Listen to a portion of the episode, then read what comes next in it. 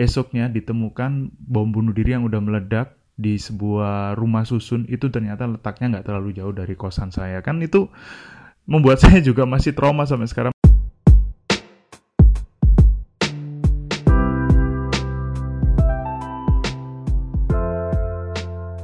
Halo, kembali lagi di Pep Talk, tempat saya Pepeng buat ngobrolin basa-basi.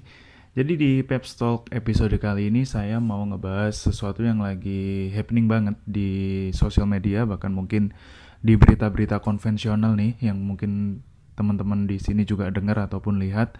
Jadi negara kita, negara kita tercinta ini Indonesia melalui menteri agamanya itu tiba-tiba memunculkan isu atau keinginan untuk memperbolehkan ex teroris ISIS untuk kembali ke Indonesia.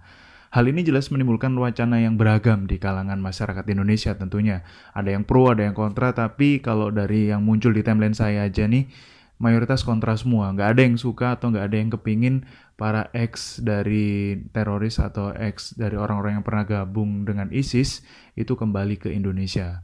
Karena yang pertama pertimbangan dari mereka adalah orang-orang ini itu sudah melepaskan kewarganegaraan mereka. Mereka ketika masuk atau bergabung dengan ISIS, itu mereka membakar paspor mereka. Jadi bagi orang-orang yang kontra dengan keinginan uh, dari pemerintah untuk membolehkan orang-orang ex WNI ISIS ini kembali ke Indonesia, alasannya adalah salah satunya tersebut. Jadi mereka beranggapan bahwa orang-orang ini udah tidak ada cinta-cintanya lagi dengan Indonesia. Mereka juga bukan warga negara, bukan lagi warga negara Indonesia secara hukum karena mereka sudah memilih untuk membakar paspor mereka yang pertama dan ada aturannya juga ketika seseorang warga negara bergabung untuk mengikuti peperangan atau menjadi bagian dari peperangan suatu negara lain dan bukan ditunjuk oleh presiden atau kewenangan kewenangan pemerintah, mereka sudah dianggap membelot atau bukan bagian dari negara Indonesia lagi.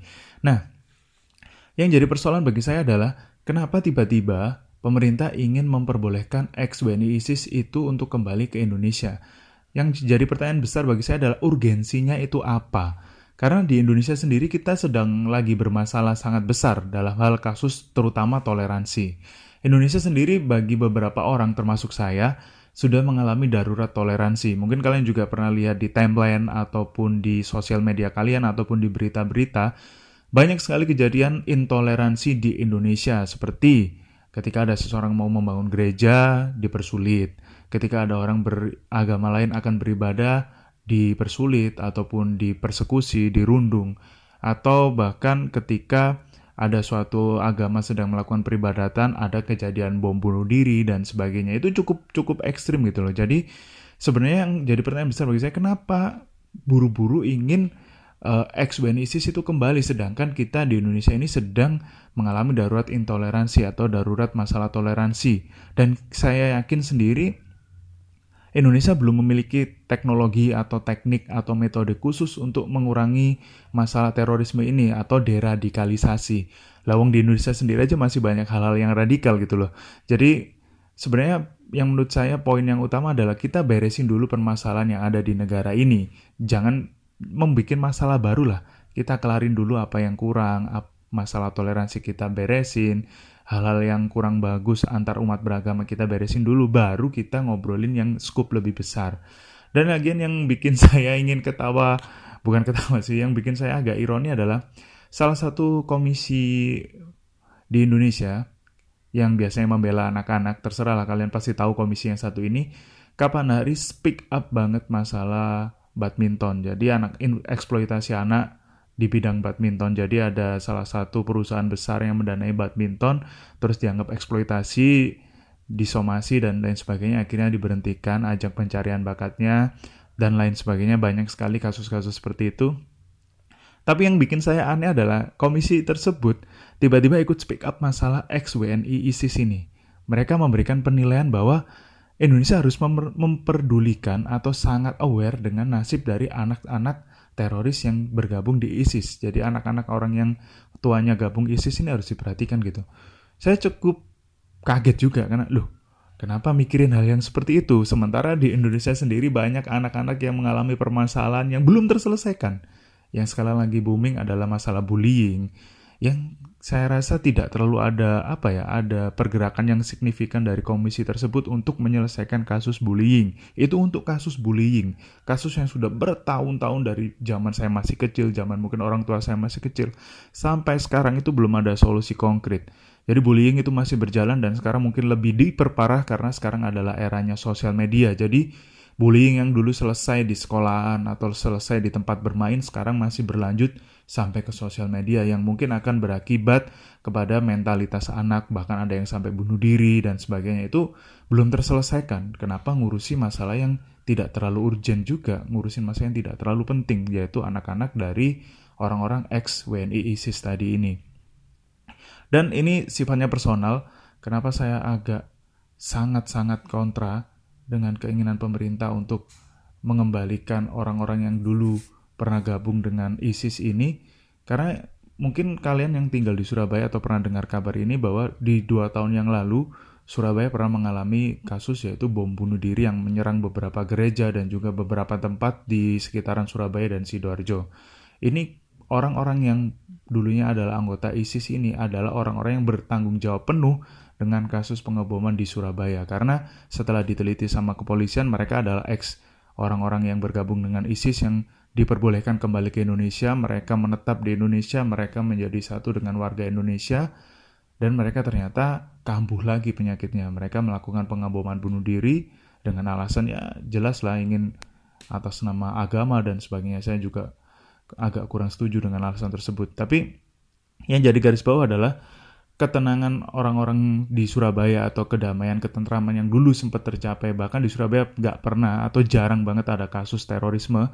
Tiba-tiba dibikin kacau di tahun 2018 kasus beruntun bom di mana-mana. Orang-orang jadi khawatir untuk pergi ke mana pun bahkan statusnya sampai siaga. Ya karena dikarenakan oleh orang-orang ex WNI ISIS yang diperbolehkan kembali ke Indonesia tanpa ada ataupun sudah dilakukan deradikalisasi ternyata tidak ada efek yang signifikan juga.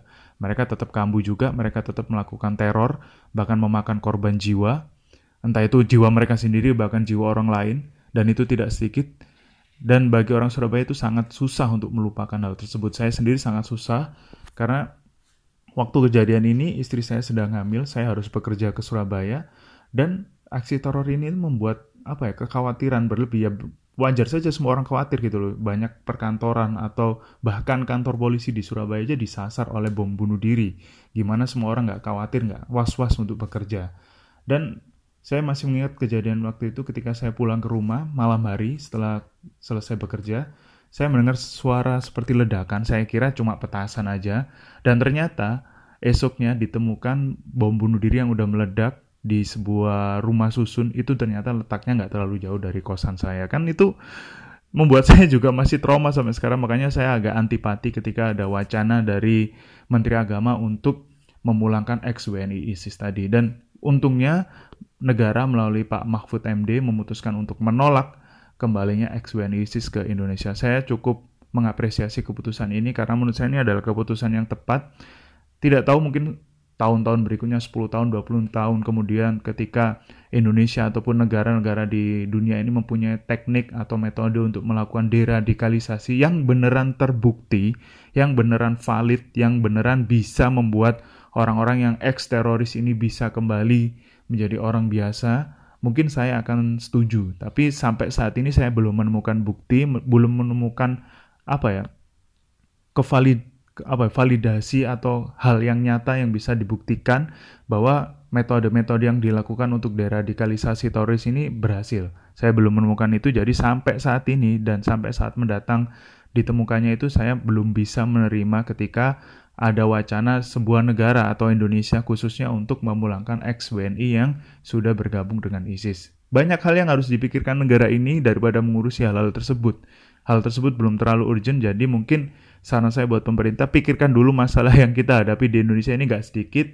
Jadi mending fokus itu aja dulu, jangan usah ngurusin hal-hal yang nggak penting itu dulu. Fokus perbaiki Indonesia, terutama masalah intoleransi yang semakin parah kira-kira ini, terutama karena beberapa peraturan yang memungkinkan terjadinya perundungan kepada pemeluk agama tertentu. Jadi itu aja yang diberesin, dan semoga pemerintah bisa lebih baik ke depannya. Itu aja podcast kali ini. Semoga bisa ketemu lagi dan jangan lupa untuk dengerin terus Pep Talk episode-episode berikutnya. Bye.